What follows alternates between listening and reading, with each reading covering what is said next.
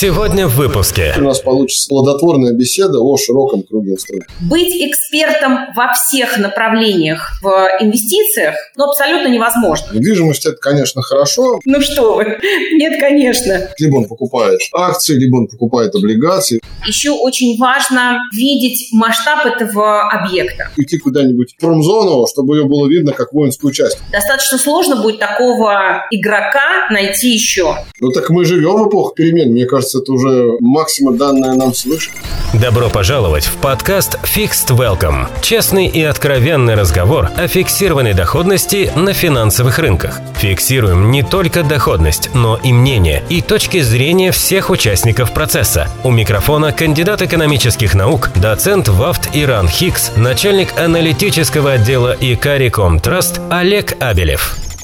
Всем здравствуйте, друзья! В эфире подкаст Fixed Welcome. Меня зовут Олег Кабелев. И мы говорим на волнах нашего подкаста о том, как правильно, как эффективно инвестировать в долговые рынки, как подходить к долговым инструментам, как не потерять на долговых инструментах, как приобрести на них. И самое главное, сделать это с соблюдением принципов эффективности, доходности и риска. В первых выпусках мы говорили об общем понимании облигационного рынка в России, о плюсах и минусах долговых инструментов в России, о том, на что стоит обращать внимание, о том, почему дефолт это не всегда плохо. Кстати, всех рекомендую наших слушателей, кто еще не воспользовался возможностью послушать наш последний выпуск с основателем телеграм-канала Angry Bonds Дмитрием Адамидовым. Мы с ним очень подробно говорили о том, что такое хорошо и что такое плохо на долговых рынках. И э, обязательно упомянем, конечно, мы сегодня в этом выпуске еще и о том, что нам нужно как можно больше получать от вас обратную связь. Посему электронная почта korpsobakarecom.ru ждет ваших вопросов, ответов, пожеланий и вообще предложений по развитию нашего подкаста. Мы открыты к диалогу, так что пишите, мы обязательно будем на связи. Ну, если наберется большое количество вопросов, то в конце этого сезона мы сделаем отдельный эпизод, где будем отвечать на ваши вопросы или отбиваться от ваших негативных, хотя не хотелось бы, конечно, но все-таки мыслей и ваших призывов. Ну, а теперь будем переходить переходить к делу. Сегодня, как я уже сказал, мы чуть-чуть смещаем тренд нашего взора и обзора долговых рынков и уже все-таки начинаем конкретизировать те инструменты, которые могут быть выбраны инвестором на долговых рынках. Если в первом выпуске мы говорили в общем и в целом о рынке, то сегодня будем говорить о уже чем-то более конкретном. И это более конкретное – это тема коллективных инвестиций на долговых рынках все, что связано с паевыми фондами, ОПИФы, БПИФы, ЗПИФы и все другие аббревиатуры, связанные с этими тремя магическими буквами П и Ф, паевые инвестиционные фонды с использованием инструментов долгового рынка. Вот тема нашего сегодняшнего выпуска, и я с удовольствием представляю моего сегодняшнего гостя. У нас в гостях Вера Семенова, президент Московского клуба инвесторов, эксперт в области инвестиций в недвижимость. Вера, здравствуйте. Здравствуйте, Олег. А, очень рад вас видеть в нашем подкасте. И скажу сразу, что, наверное, очень любопытно поговорить с человеком, который, это я так сказал, знаете, для наших слушателей, что вы эксперт в области инвестиций в недвижимость, вроде как официально нужно представить, но на самом деле я же подготовился, полистав сайт Московского клуба инвесторов, я понял, что недвижимость это ваши интересы не ограничивается. Поэтому я думаю, что сегодня у нас получится достаточно такая плодотворная беседа о широком круге инструментов. Стартовать хотелось бы вот с чего. С чего вообще началось ваше знакомство с практической точки зрения с долговым рынком, с долговыми инструментами? Насколько вы и вообще МКИ, как организация Московский клуб инвесторов, интересуется этой тематикой? Насколько она, по-вашему, востребована сегодня в России среди частных инвесторов? Ну, давайте, наверное, прям коротко расскажу о своей истории, как я вошла в историю фондового рынка, ну, то есть в своей исторической инвестиционной деятельности. На самом деле я много лет инвестировала в недвижимость и специализировалась на этом, потому что в этом я эксперт, в этом я разбираюсь. А когда у меня спрашивают, с чего мне начать инвестировать, Первый какой вопрос я задаю? В чем вы эксперт? В чем ваша экспертиза? Потому что с наименьшими потерями вы можете выйти, потому что вы можете предвидеть какие-то риски. И так как я не была экспертом на фондовом рынке, я долгое время выбирала управляющего, кому же можно доверить деньги. Потому что я считаю, что инвестировать можно двумя путями. Или сам или довериться кому-то. Быть экспертом во всех направлениях в инвестициях, ну то есть все какие есть, ну абсолютно невозможно. То есть это, знаете, как врачом можно, нужно стать, ты общую базу знаешь, но все равно у тебя есть какая-то специализация. Или там невролог, или хирург. И это абсолютно разные истории. Просто сказать врач, ну, есть какие-то азы. Точно так же про инвестирование. Можно сказать, что я там инвестор, а вот дальше, куда моя специализация пошла, это уже такая история более глубокая. Сейчас вот мне пришла мысль в голову, что по мотиву названия профессии в здравоохранении можно было бы говорить акциолог, облигационолог, паиолог и все такое прочее. Да, именно так. Потому что действительно на фондовом рынок просто сказать фондовый рынок, ну это же сказать ни о чем. Потому что там тоже целая глубина познаний, как э, фундаментального анализа всего рынка, понимания, как этот рынок работает, так и уже детально каждому продукту, который существует на фондовом рынке. Fixed Welcome. Смотрите, Вера, я, знаете, что хотел бы все-таки немножко не отдаляясь от темы, сузить наш немножечко круг вопросов и поговорить о именно долговых инструментах, как они появились именно в вашей жизни как инвестора. И самое главное, позицию МКИ, Московского клуба инвесторов, долговым инструментам. Поскольку вы являетесь ретранслятором тех идей и мыслей, по сути, которые формируются на вашей площадке.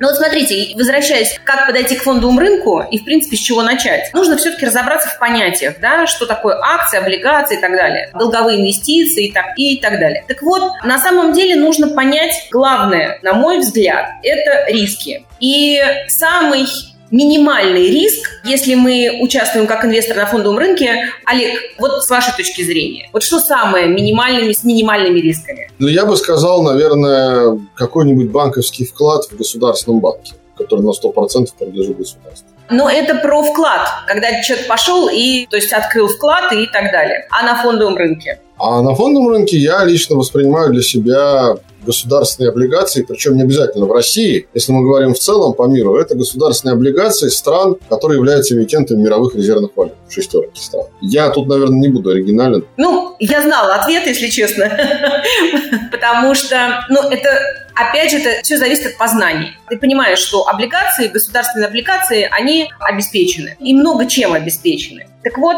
когда я приняла решение какими-то деньгами заходить на фондовый рынок, я как раз обратила именно на этот инструмент, потому что не разбираясь в суть всех деталей и не стояла задача зарабатывать на спекуляционных сделках, потому что я понимаю, что это высокие риски. Соответственно, вот некие облигации государственные. Но так как я являюсь экспертом э, в недвижимости, я все-таки искала какой-то инструмент, который взаимосвязан. Фондовый рынок и в то же время недвижимость. И вот таким образом я столкнулась с запифами, которые упакованы под недвижимость. С одной стороны, это фондовый рынок, но с другой стороны, они обеспечены уже не государственными какими-то документами там, и так далее, а они все-таки обеспечены конкретным объектом недвижимости.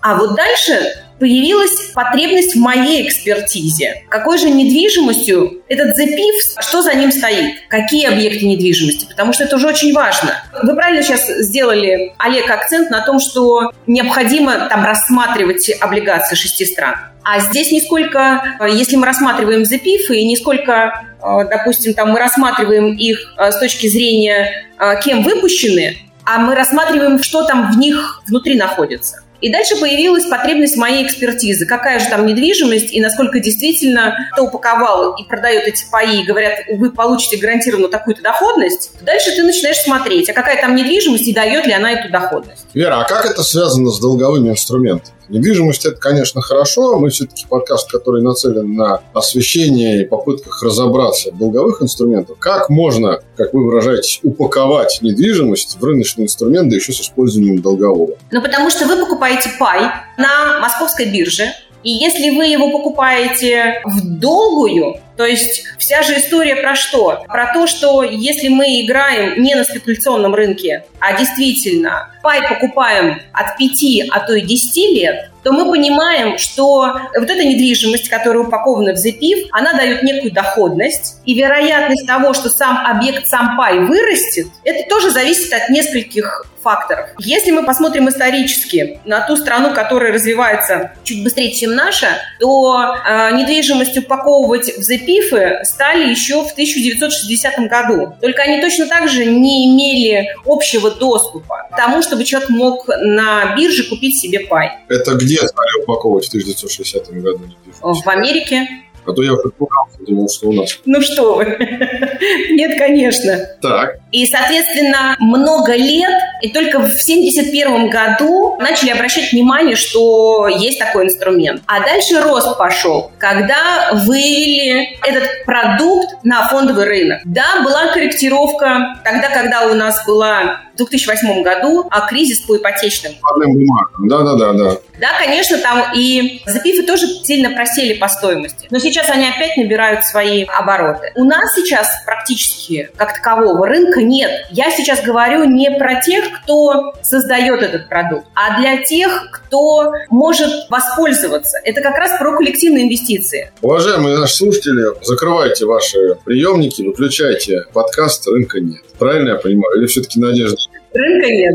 Тогда что мы с вами обсуждаем, Вера, если рынка нет? Вроде мы собрались рынок коллективных инвестиций обсуждать. Ну, потому что есть перспектива. И если мы посмотрим на Америку, там, где это все запускалось, и там, где коллективные инвестиции встраивались года, то у нас сейчас этот рынок только формируется. И если мы исторически посмотрим, как это все развивалось, то у нас есть все-таки перспектива развития этому рынку. Вера, позвольте поспорить. Но смотрите, вот период рынка в 2000-х годах до знаменитого ипотечного кризиса, о котором вы уже упомянули, с 2001 по 2007 год. Количество паевых фондов растет как грибы после дождя. Открытые фонды доминируют на российском рынке. Период с 2014 по 2020 год, после обвала рубля декабрьского в 2014 году, уже доминируют биржевые пифы, которые тоже начинают расти как грибы после дождя. За последние два года я на российских торговых площадках вижу десятки новых биржевых фондов. И после этого вы смеете утверждать, как говорил один известный киногерой, что рынка нет. Поспорьте со мной, пожалуйста. Но знаете, на самом деле сейчас ситуация, почему рынка нет? Во-первых, те, кто научились это упаковывать, они быстро начали масштабироваться, они стали предлагать это для населения как продукт, а население еще не готово к этому. И вот вы знаете, что я сделала? Я начала получать, так как у меня есть живой контакт с людьми, которые инвестируют, я начала спрашивать у людей, у своего окружения, что они знают про этот продукт и как они к этому относятся. И в большей степени люди заинтересовались и говорят, мы поизучаем, что это такое. То есть некого отрицания от того, что, знаете, когда начинаешь говорить, купи облигации, ну, возможно, а вот что дальше-то? Купил. И дальше-то какой интерес к этому? К паям точно такая же история. Я купил, вроде как коллективно я вложился в недвижимость, а дальше что ждать? А вот здесь я самое главное говорю о том, что интересно посмотреть, что упаковано там, что за объект. Если объект экономически выбран правильно, если у него есть перспектива развития, то стоит такой пай покупать. А если там напихана недвижимость, которая с банкротства никому не нужна, разваленные заводы, то тогда вопрос, надо ли вообще смотреть в эту сторону. Но давайте мы все-таки немножко не о имуществе фонда как такового поговорим, а именно о форме инвестирования в фонд. Я все-таки хочу зацепиться за возможность инвестирования через механизм коллективного инвестирования в недвижимость с помощью облигаций. Давайте. Вот на ваш взгляд, сегодня вообще российский рынок, он предоставляет такую возможность? Вот я инвестор, который хочет инвестировать в недвижимость путем покупки паев какого-то пифа. Скорее всего, это будет закрытый фонд. Не обязательно, но в 9 случаях из 10 так и будет. Как мне это сделать, если я хочу, с одной стороны, снизить свой риск с помощью покупки именно облигаций, потому что риск там, понятно, ниже, чем у других инструментов. И с другой стороны, как мне понять, какой фонд выбрать, если я именно хочу зайти туда через долговые инструменты. И вообще, есть ли такие фонды? Ну, конечно же, я думаю, что их не так много, но в любом случае есть возможность посмотреть, чем этот фонд упакован. Все-таки проанализировать. Нужно в этом разобраться. Не просто увидел на бирже, вот они появились, паи, и покупая, не разбираясь. Вы же правильно сделали акцент о том, что сказали, облигации покупать тех стран, которые, ну, все-таки имеют какую-то свою твердую экономику. Точно так же и с фондом. Понятно, что, в принципе, не разбираясь и покупать лишь бы только чтобы купить, потому что услышал слово облигации. Пойду куплю. Или услышал слово паи а, закрытого паевого инвестиционного фонда пойду куплю. Вот все-таки надо на 2-3 шага делать глубже и все-таки разбираться в деталях. Fixed Welcome. Да, давайте пройдем глубже. И в связи с этим вопрос мой такой. Как-то меняется для пайщика механизм получения дохода, либо механизм несения риска, если он хочет покупать пай, связанный с фондом недвижимости, в зависимости от типа ценной бумаги, в виде которого он входит в этот пай. То есть, либо он покупает акции, либо он покупает облигации. Если мы говорим о облигациях, как возможности войти в такой фонд недвижимости, и сравниваем такие фонды с другими фондами, особенности какие-то есть? для такого пайщика? Ну вот смотрите, есть запифы, которые ты можешь купить только как квалифицированный инвестор, и э, сумма вхождения от, если квалифицированный инвестор, мы знаем, что там, чтобы получить, нужно все-таки получить этот статус. Тогда ты видишь эти паи, ты там можешь запросить документы и так далее, посмотреть структуру этого фонда. А если же ты не имеешь, то на самом деле можно только зайти на биржу и посмотреть, что есть. И углубиться достаточно будет сложно. А кого бы вы порекомендовали покупать паи на недвижимость через облигации, с помощью покупки облигаций? Есть какое-то видение такого целевого инвестора? Кто целевая аудитория может быть таких фондов? Я думаю, что все-таки знаете кто? Во-первых, портрет инвестора, он достаточно понятен. Давайте мы его опишем нашим слушателям. Ну, во-первых, Первое, что, наверное, ключевая история, это все-таки про то, что вы заходите в какой-то долгий период. То есть это нужно понимать, что это все-таки история не в короткие деньги, ну не в короткий период. Это первое. Второе, нужно все-таки для себя определить доходность. Если мы говорим, что нас устраивает доходность там 8-10%, годовых, тогда мы рассматриваем этот инструмент. А если мы хотим ждать все-таки еще стоимость самого пая, когда она будет расти, понятно, что сейчас она расти не будет, потому что, ну, как таковой рынок не существует сейчас на российском. Но если мы посмотрим, а, допустим, там историю, опять же, вернемся к Америке, то мы увидим, что за 20 лет это один из таких инструментов, который показывает фиксированную свою доходность. Соответственно, очень важно все-таки понять сроки, сумму. И, конечно же, во-первых, я всегда говорю о том, что заходить в любые инвестиции без ожиданий. Вот это самый, наверное, ключевой, наверное, портрет инвестора. Если инвестор заходит без ожиданий, он, самое главное, не разочаровывается. То есть так, шел, шел мимо и зашел. Случайно. Так что получается? Не, не, нет. Это как раз к вопросу о том, что если ты понимаешь, что ты хочешь зайти в долгий период, ты понимаешь, из какой недвижимости этот фонд состоит, и ты понимаешь, на какие риски ты готов. Fixed Welcome. Давайте мы немножко углубимся в подбор фонда, поскольку мы говорим о каких-то инструментах с фиксированной доходностью. Как справедливо заметил в самом первом нашем выпуске наш первый гость Илья Винокуров, он сказал, что фиксированная доходность это не значит, что ты ее точно получишь, это значит, что ты ее знаешь да, и ты можешь ее прочитать. Так вот, э, именно поэтому мы говорим о фондах недвижимости. Всегда ли мы знаем ту доходность, которую мы получим по результату выхода из фонда или по результату того, как боевой фонд прекратит свое существование, да, там проект завершится, недвижимость будет построена или она будет использоваться по назначению. Я сейчас еще раз, да, Вера, уточняю, да, и для слушателей уточняю. Мы не говорим о том, что доходность мы точно получим, мы говорим о том, что мы ее знаем, что она будет вот такой-то, если мы ее получим. Всегда ли мы ее знаем, когда мы инвестируем в фонды недвижимости? Ну вот я все-таки знаем и получим, если мы говорим про фонды, упакованные недвижимостью, я все-таки все равно возвращаюсь к самой сути недвижимости. И если все-таки мы говорим о том, что там недвижимость, та, которая не несет эту среднюю доходность, ну вот, например, смотрите, мы понимаем, что от аренды жилой недвижимости максимум можно получать там 4-6%.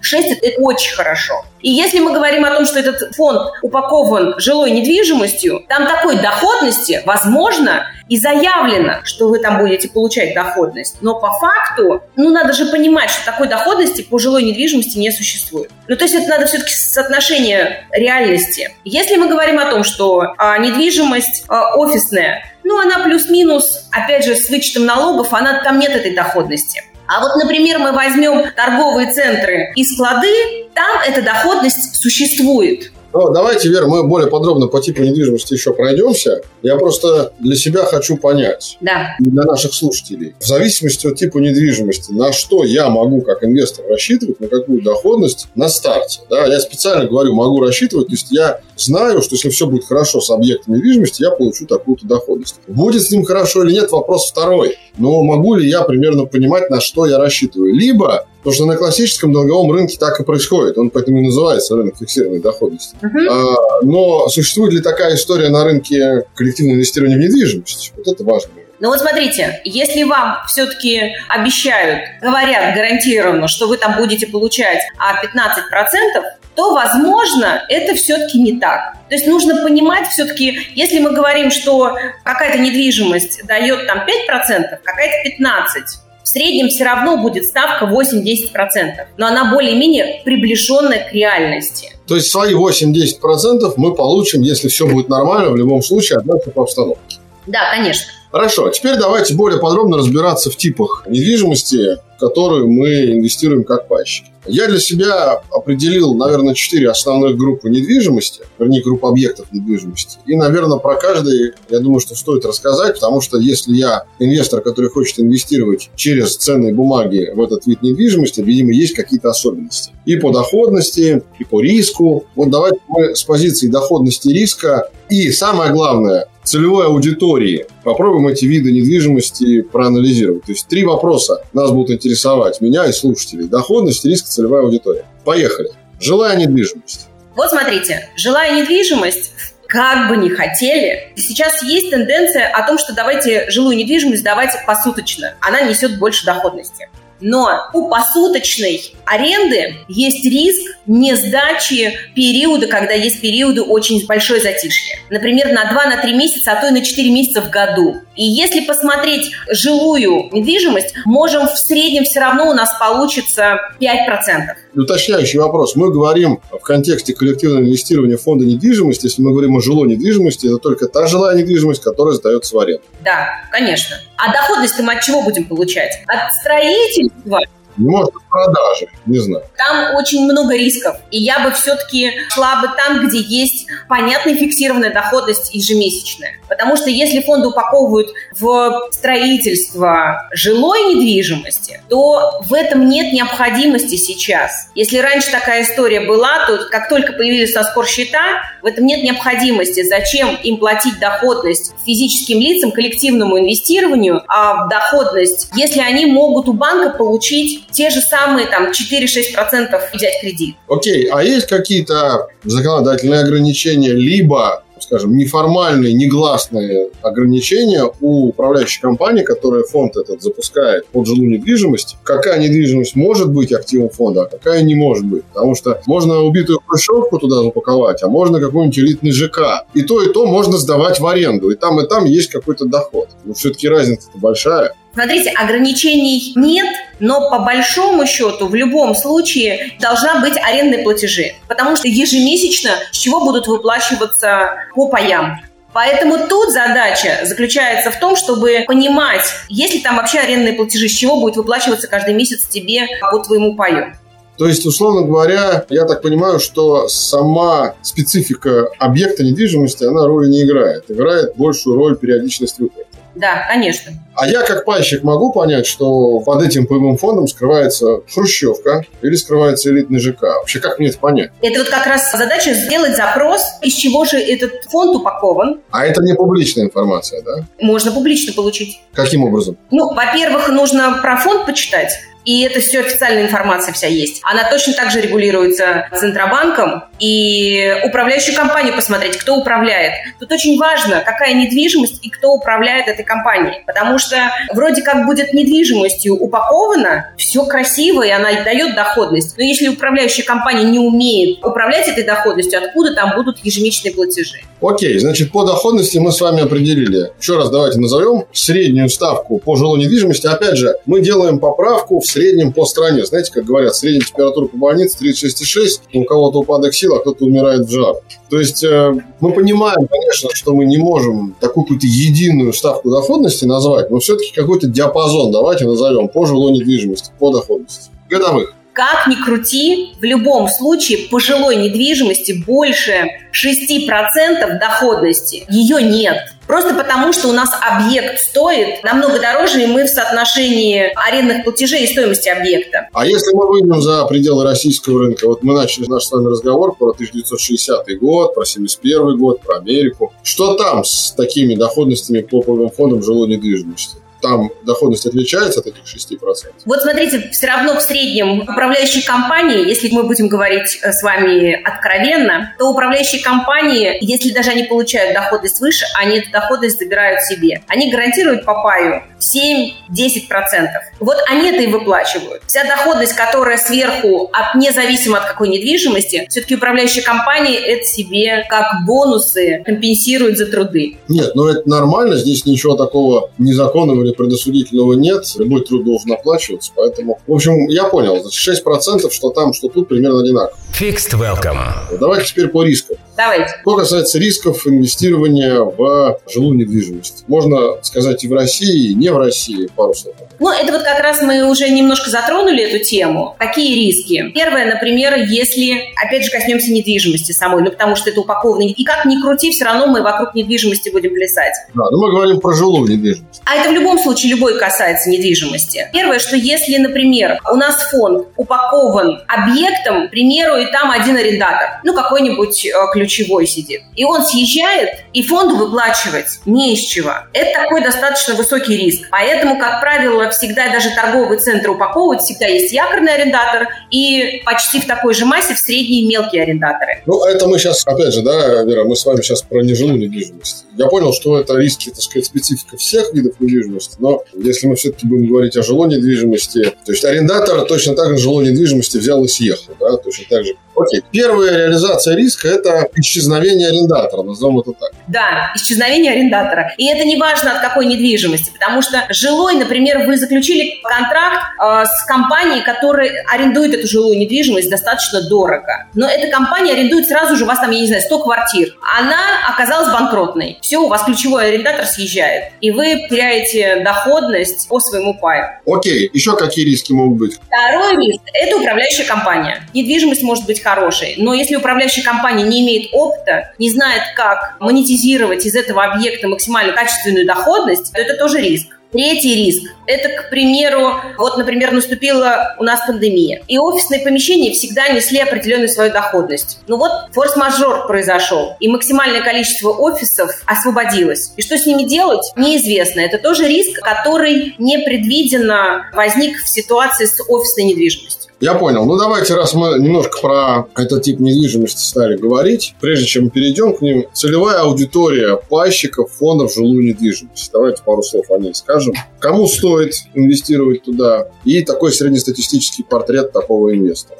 Ну, знаете как, я всегда говорю инвестировать в то, во что вы верите. Если ты веришь в жилую недвижимость, вот во что человек верит. Если он разбирается, например, в коммерческой недвижимости, в складских помещениях, он знает, как они хорошо сдаются, что там есть действительно доходность, они, как правило, выбирают фонды со складской недвижимостью. А по вашему опыту, а кто эти люди? Я имел в виду, знаете, как это принято говорить, пол, статус, социальное положение и все такое прочее. Это все-таки предприниматели, которые разбираются в бизнесе и как-никак касаются этой недвижимости. Косвенно или, допустим, напрямую они понимают потребность этой недвижимости. А, например, кто сдает свои квартиры? Они знают все плюсы и минусы. Они, как правило, если не верят в эту, то тогда пойдут вкладываться в другой фонд. Я понял. Давайте плавно переходить к второму типу недвижимости. Назовем мы его торгово-складская недвижимость. Почему я эти два вида недвижимости объединил? Потому что торговля, если она офлайн, она от склада неотделима. Да? Ты не можешь торговать без какой-то оборотности. Да.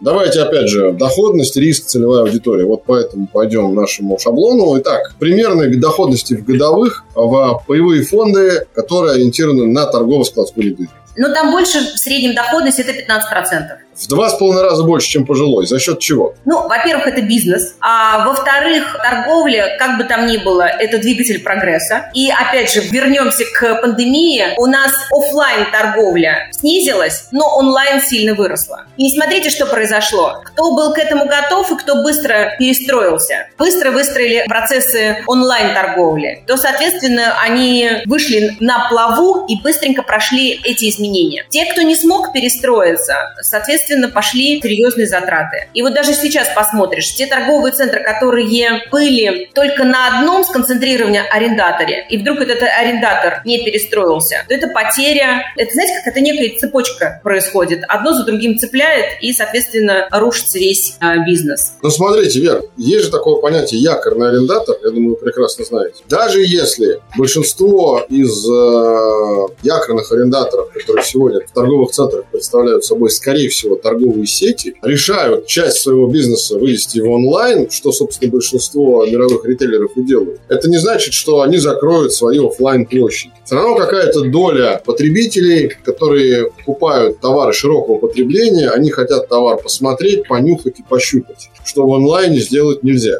Но возникает тогда такая ситуация. Как обычно, да, торговые центры заселяются, назовем так, как они колонизируются. Вначале появляется якорный арендатор в виде какой-нибудь крупной торговой сети, который либо может э, на своих площадях работать, либо даже предоставлять свои площади, да, так называемая субаренда. И рядом с ним, как рыбки прилипалы у акулы, появляются какие-то мелкие арендаторы, которые продают что-то нишевое. Так вот, не кажется ли вам, что пандемия просто смыла этих рыбок прилипал с тела акулы большой волной? Ничего там нишевого уже нет. Как тогда будет увеличиваться доходность в виде 15% по моему паю в такую недвижимость, если там останется один якорный арендатор, который к тому же еще часть своего бизнеса вывел в онлайн. Откуда 15%? А вот смотрите, тут как раз история про то, что риск ключевой. Это про управляющую компанию. А если управляющая компания предвидит заранее, а, что ситуация будет а, сильно меняться, то они быстренько подбирают уже арендатора совершенно другого, другого формата. Все-таки хочу вернуться к товару, про который вы говорили. Понятно, что какой-то товар будет у нас продаваться онлайн и какой-то офлайн. Но вот тут все-таки очень важна специфика товара.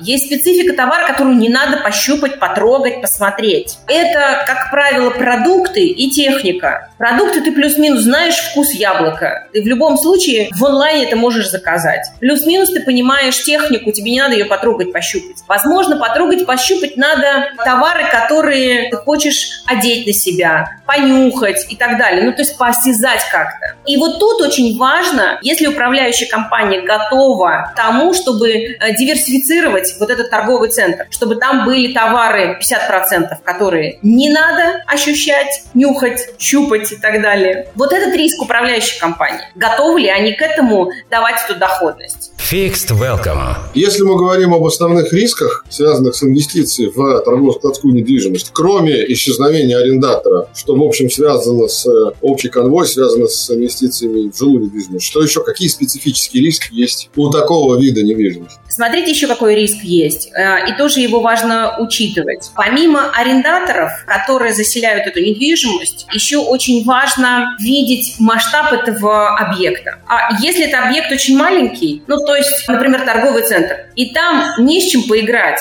ну то есть, в принципе, якорный арендатор туда в принципе не зайдет. Он сам по себе, торговый центр, не несет такую доходность. Это, например, где-то в Подмосковье небольшой торговый центр, он сам по себе не имеет этой емкости. Точно так же и, а, допустим, мы складские помещения берем. Есть крупные, например, склады Озона, и мы понимаем, что это очень серьезный бизнес. Да, возможно, есть риск, что там куда Озон денется. Если Озон денется, то вместо Озона придет такой же крупный игрок, потому что качество помещения дает возможность заехать такому же игроку. Это же очень важно. Если у тебя торговый центр находится где-то там непонятной точке место расположения, то туда, в принципе, если сложно найти туда арендатора, то и потом ничего не изменится. А если у тебя торговый центр, я не знаю, ну, европейский, когда в пандемию очередь стояла в лице арендаторов, то мы понимаем, что этот объект сам по себе в правильном месторасположении. Смотрите, Вера, ну тогда надо разделять складскую недвижимость и торговую. Почему?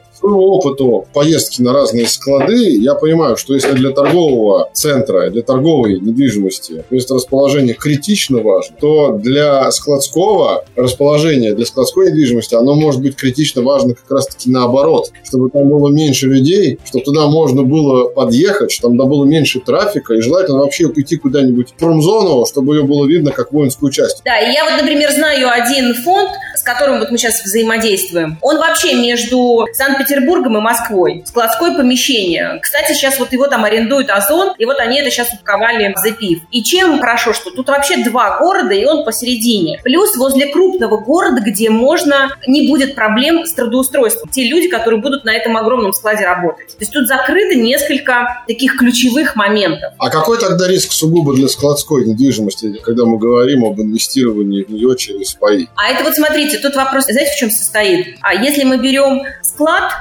и если он из маленьких арендаторов, совсем маленьких, то, в принципе, тут тоже риска никакого нет. Потому что маленький уехал, другой заехал. И в этом потребность будет всегда, тем более у нас развитие онлайн, все будет больше и больше набирать свои обороты. А вот если, например, один игрок заехал, и здесь, конечно, главный риск, если, например, заехал вот Озон, и он занимает весь склад достаточно сложно будет такого игрока найти еще. Но у нас их посчитать 1, 2, 3. Опять же, мы выходим к риску исчезновения арендатора. Вот как ни крути, мы все ходим вокруг риска основного. Ну, потому что это основной риск, это основной доход пая. По паю будут выплачивать, если будут арендаторы. И будет доходность. Окей, давайте двигаться дальше. Еще два вида недвижимости, которые нас интересуют. Третий вид – это офисная недвижимость. Давайте пару слов о ней. Опять же, с позиции доходность риска и ее специфики. Вот смотрите, что касается офисной недвижимости и в чем специфика, если фонд упакован в офисную недвижимость. Во-первых, с чем я сейчас столкнулась?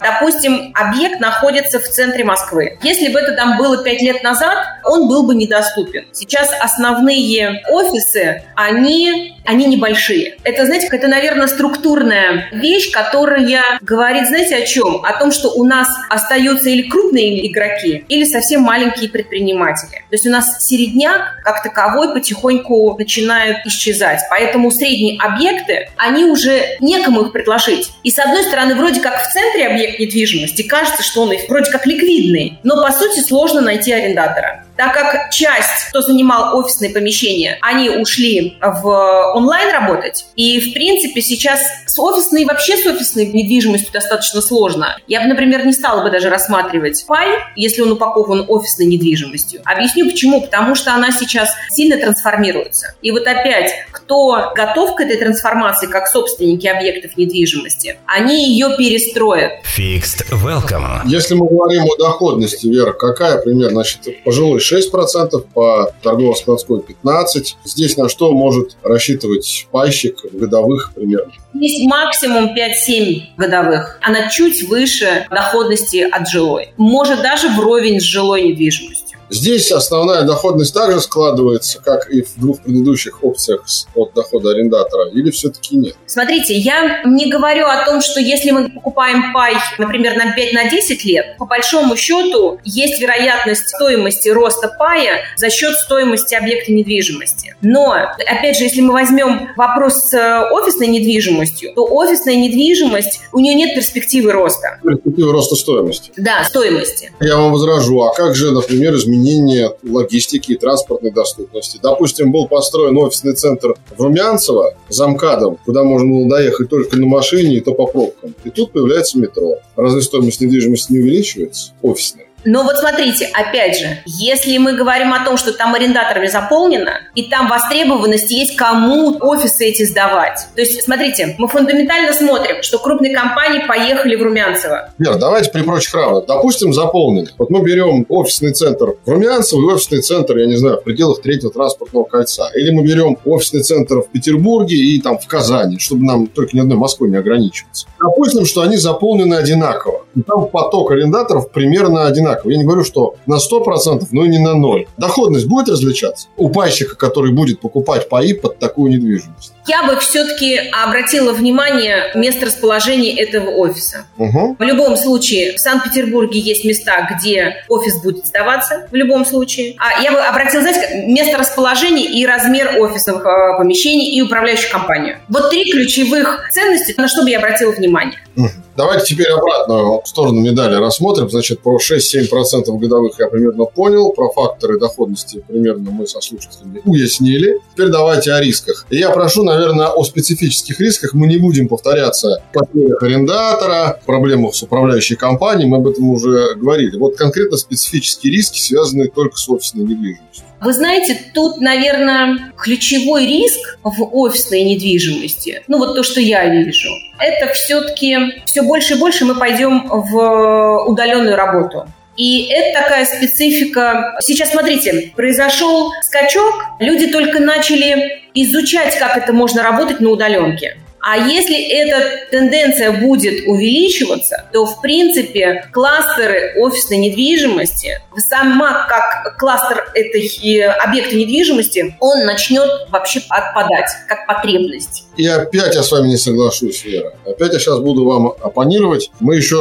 один вид недвижимости не рассмотрели, сейчас мы до него доберемся. Но я смотрю жилую недвижимость, я смотрю торговую недвижимость, складскую и иную, и я понимаю, что при резком изменении спроса, скажем так, даже не количественно, а качественно, а пандемия это именно и есть резкое изменение спроса на недвижимость, никакой иной вид недвижимости, кроме офисной, не может резко изменить свое предназначение с точки зрения арендатора. Если ты поговорим про жилую недвижимость, что там еще можно делать, кроме того, как жить? Ну, ты там живешь. В торговой ты торгуешь, в складская ты используешь как склад. Где-то у тебя там цеха, и только офисная недвижимость дает вам возможность из офиса превратить его в дружественное пространство, в кафе, в антикафе, коворкинг, в зал для медиаконференций, в кинотеатр. Разве это не возможность сегодня в пандемию? А вы говорите, что нет. Смотрите, а я же ключевое сказала о том, что если собственник готов, собственник здания или управляющая компания готова к этим изменениям. А как с этой готовностью на практике дела обстоят, кстати?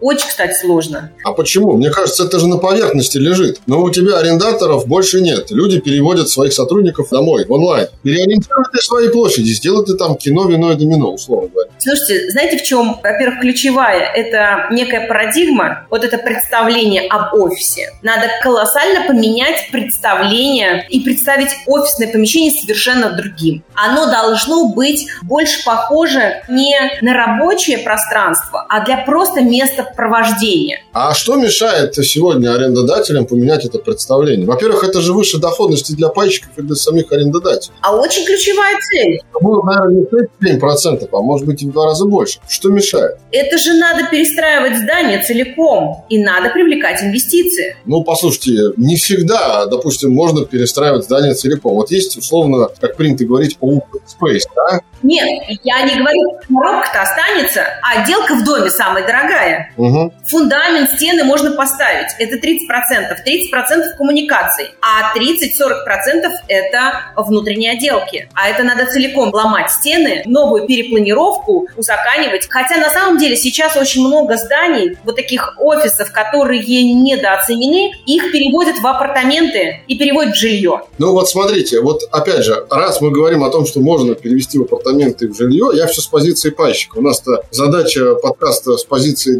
доходности рассмотреть, а не просто там в недвижимости разбираться. Я соглашусь, что есть ряд зданий, где нужно там все коммуникации менять, все планировку делать новую. Ну, условно, мы берем какую-нибудь башню Сити, давайте для примера. Или не Сити. Нет, подождите, давайте представим, торговый центр. Нет, подождите, торговая – это торговая недвижимость, я про офисную все-таки. Вот где раньше в магазине-то люди не сидят в офисах, да? Вот мы берем какую-нибудь башню или большое здание офисное, не обязательно Сити, где угодно, в любом городе мы берем, и мы увидим этот open space, который там в 90% таких башен есть. Эти перегородки, их убрать, они ручные, условно говоря. Это не нужно ломать там стены и привлекать специализированную технику. И раз уже есть open space, то просто переформатировать там пространство, повесить экран и сделать там кинотеатр условно, или сделать там антикафе, это дело двух дней. Я не говорю, что там нужно ломать стены, это понятно. Что мешает арендодателям сегодня принять такое решение? Объясните. Готовность к переменам.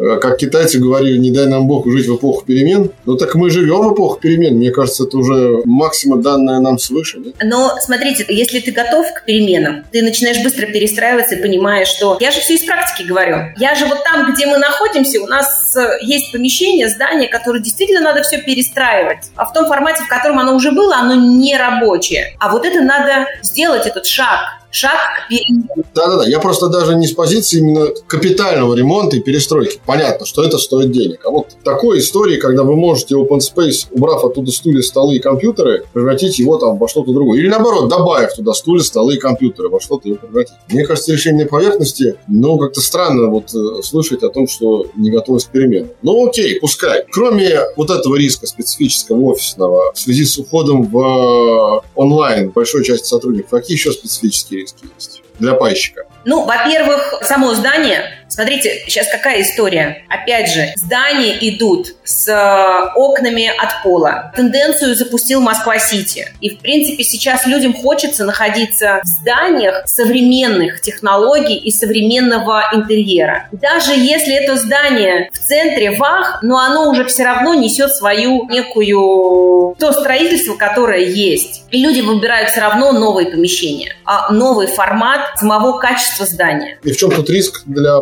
пайщика? А в том, что у тебя здание уже достаточно, например, древнее, то есть вот мы находимся в здании, ему там 100 с лишним лет, и угу. ты понимаешь, что у тебя по факту есть вот это, и с этим уже мало что можно сделать. Я понял, то есть это такая, как это сказать, консервативность зданий, назовем это так. Знаете, как я это называю физически, это не устарело, а морально уже устарело. Ну вот вы сказали по поводу Сити, я просто небольшая ремарка от себя по поводу новой моды на окна до пола, которую ввел Москва-Сити, а он также при этом ввел моду на окна, которые которую нельзя открывать. Это тоже специфическая мода. Большой вопрос в ее пользе.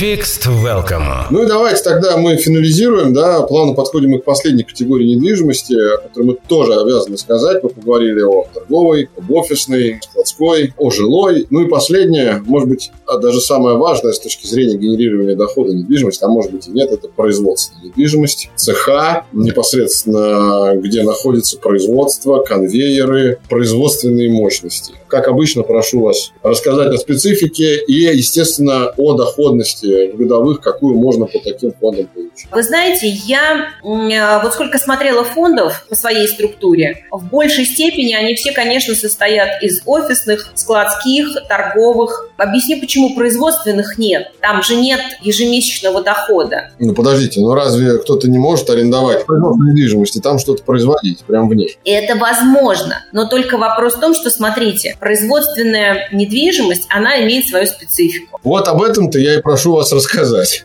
И если у этой специфики, ну, то есть мы, помните, с вами говорили про склады, такая же история с производством. Но складами ты там можешь их как-то порезать в маленькие и так далее, а в промышленные вот она уже нацелена на какое-то производство, и, и мало ты что-то можешь с этим уже изменить. Мы даже сейчас смотрим тенденцию, много в Москве было построено производственных зданий. Они практически уже непригодны для чего-либо другого. Ну, опять же, смотрите, вот я по своей необходимости служебной довольно довольно часто езжу в регионы, мы анализируем как раз-таки компании, которые выпускают какие-то ценные бумаги, в частности, там, облигации, когда хотят выйти на долговые рынки. И мы смотрим их живое производство, их цеха. Я вам хочу сказать, далеко не все компании обладают своими собственными цехами. Львиная доля компаний арендуют производственные помещения, адаптируют свои нужды под планировку и специфику этого помещения, потому что они понимают, что им дешевле все-таки пока арендовать, чем строить свое с нуля. Поэтому, когда вы говорите о том, что они простаивают или их мало, ну, может быть, это в пределах МКАДа они простаивают, но в регионах-то старое советское заводское наследие еще ого-го как используется. Ну, смотрите, тут же ключевой риск, у тебя арендатор один, и прям под конкретную специфику. И поэтому в последнюю очередь, если бы мы уж совсем бы все паевые фонды закончились, я бы точно в промышленный паевой фонд бы не стала заходить. С другой стороны, тут же долгосрочная аренда,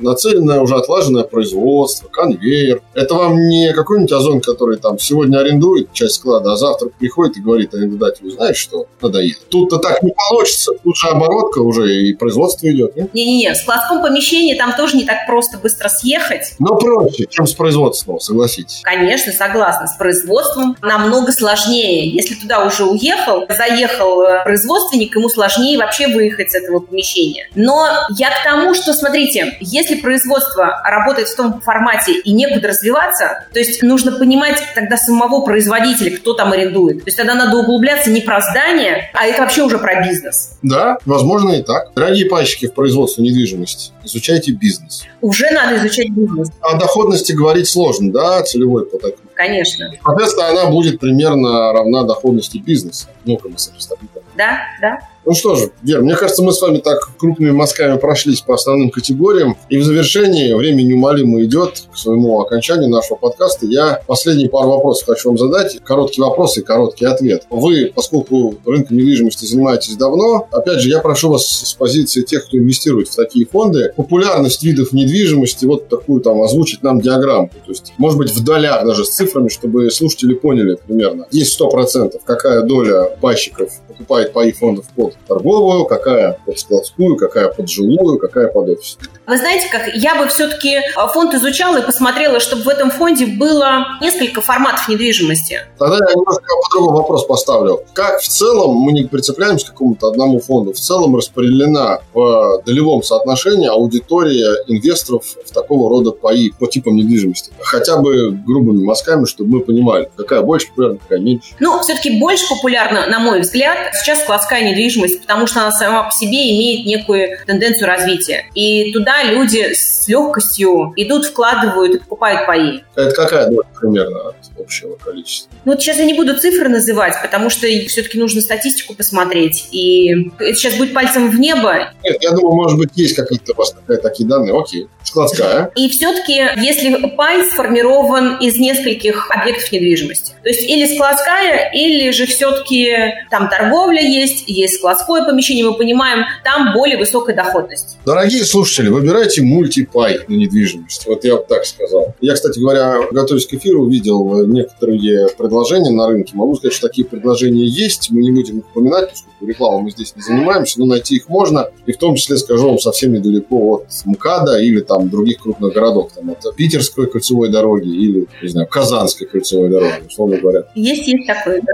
Да, ну и, наконец, финальная, Вера, это скорее просьба такая подытожить наш эпизод. Скажите мне, пожалуйста, в каком случае человеку, который пока не имел опыта инвестиций в недвижимость через механизм коллективных инвестиций, будь то конкретный вид недвижимости или мультипай, о котором мы только что поговорили, вообще имеет смысл начинать? Имеется в виду входной порог, ожидание по доходности, сроки. Когда вообще имеет смысл? Потому что ну, не каждому уже это подходит. Ну, вы знаете, я думаю, что если, например, э, человек, который имеет в своем портфеле, допустим, физические а, недвижимости, но он точно так же сам ее сдает в аренду, а я бы все-таки рекомендовала посмотреть некий пай. Просто для начала купить несколько, посмотреть, как выплачивают и из чего он состоит. Я бы все-таки присмотрелась в эту сторону, потому что тенденция по развитию, она есть. И потенциал есть. В любом случае, я сравниваю это все-таки с, допустим, мы, помните, про вклад с вами говорили? Вклад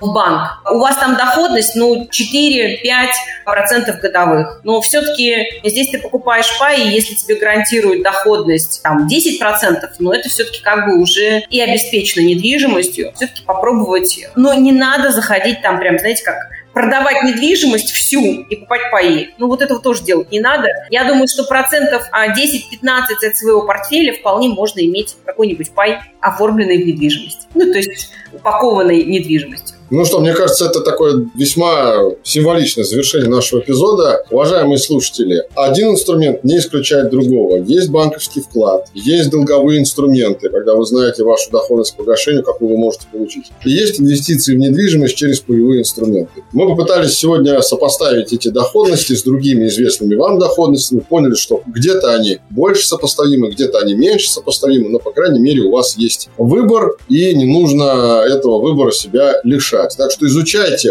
управляющую компанию, изучайте конкретные объекты недвижимости, изучайте тип недвижимости и принимайте инвестиционные решения, помня о доходности и, конечно, о рисках. Большое вам спасибо, Вера. Я напоминаю, что сегодня мы разговаривали с президентом Московского клуба инвесторов, экспертом в области инвестиций в недвижимость Верой Семеновой. Спасибо вам большое. Спасибо, Олег, за приглашение. Ну, а я напоминаю, уважаемые слушатели, не забывайте слушать и другие эпизоды подкаста Fixed Welcome. Вот уже два эпизода доступны вашему вниманию. Предыдущих прекрасный эпизод с руководителем телеграм-канала Angry Bones Дмитрием Адамидовым, о котором мы успели много о чем поговорить. В частности, говорили о дефолтах, говорили о типах облигаций, о том, какие есть плюсы и минусы, доходности и риски для инвестирования. Пожалуйста, не забывайте писать свои предложения и пожелания korpsobakarecom.ru. На этот адрес отправляйте все все ваши идеи, хорошие и плохие. Мы обязательно все почитаем, на все отреагируем. И если таковых пожеланий найдется много, как я и сказал в начале нашего эпизода, мы сделаем в конце первого сезона подкаста Fixed Welcome специальный выпуск ответов на вопросы. Ну, а этот выпуск подходит к концу. Меня зовут Олег Кабелев. Оставайтесь на связи, подписывайтесь на нас на всех платформах, слушайте Fixed Welcome и знайте свою доходность заранее. Напоминаем, что подкаст Fixed Welcome можно послушать на Apple подкастах, Google подкастах, CastBox, Spotify и Яндекс.Музыке. Музыке.